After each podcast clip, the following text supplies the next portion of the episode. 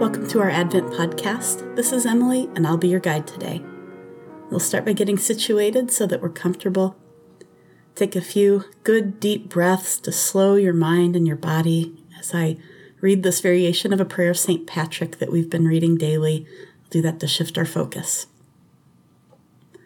I breathe in peace as I stand today, calling on the source, the wellspring, and the living water, believing in the threeness witnessing the oneness, on my way to meet you face to face.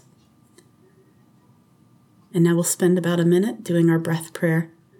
On the in breath, I breathe in peace, and on the out breath, as I stand today, I breathe in peace as I stand today.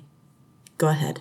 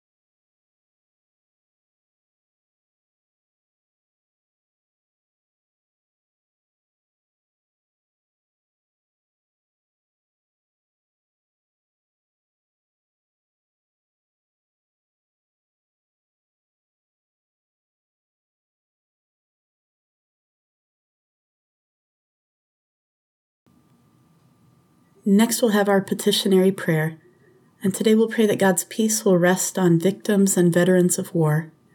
Let's take about 25 to 30 seconds to pray. Go ahead.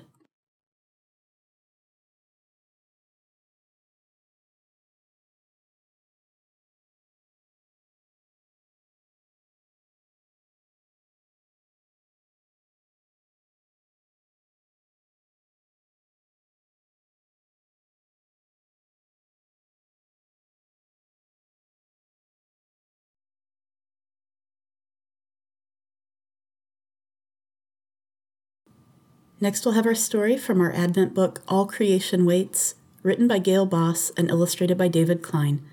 Today's story is about the little brown bat. Darting through the dark, they take tight turns at top speed, drop into quick rolls, then pull up and sidestep in midair.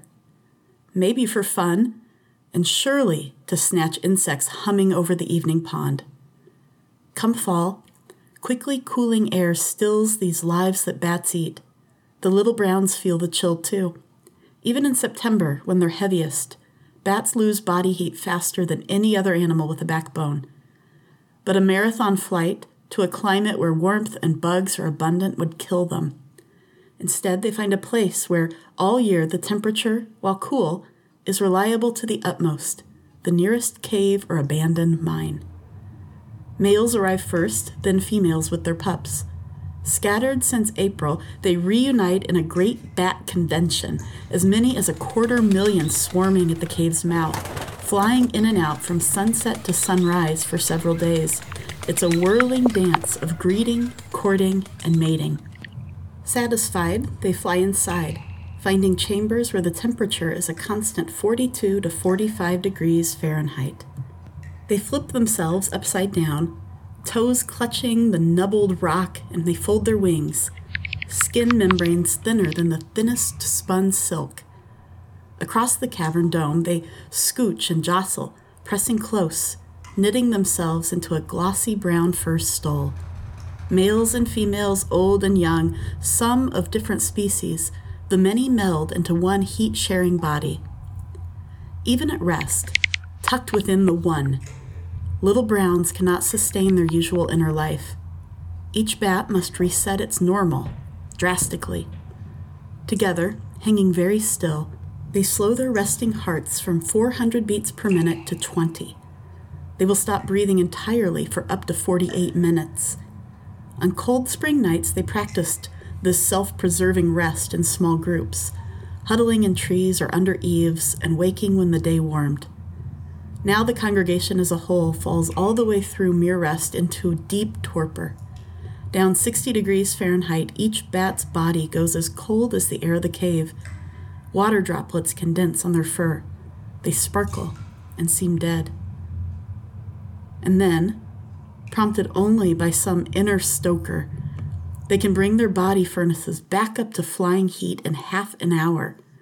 This happens about every three weeks. A few wake, thirsty, and sip the water droplets from their fur. The rustling wakes their next wing neighbors, who wake their neighbors, and soon the cave is a percussive chorus. The bats fly for a few hours, flushing toxins from their tissues. Then they settle back into a furred mass and fall again through the shaft of stillness, stopping just shy of oblivion's floor. The air of their crypt is changeless, but one day some mystery within them whispers, Spring. Scouts fly out to test whether it's true. They bring back the news, and the rest, thin and hungry after a six month fast, disperse on fresh winds, but not before all their senses can take note of the location. When cold threatens again, they'll remember the place of their communion and return.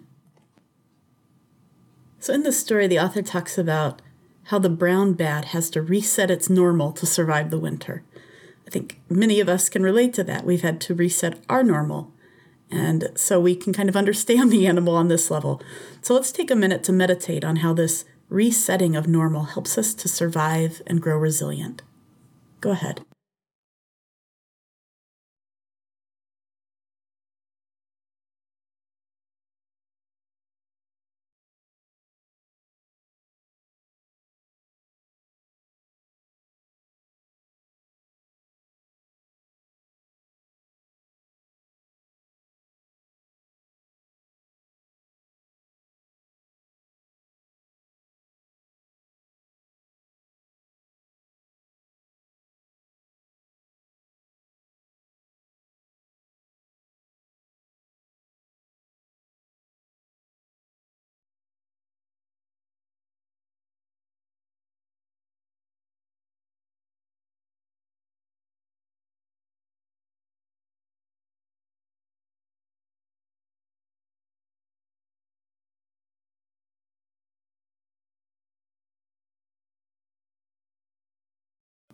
And now our benediction Go in peace, wash your hands, love your neighbor.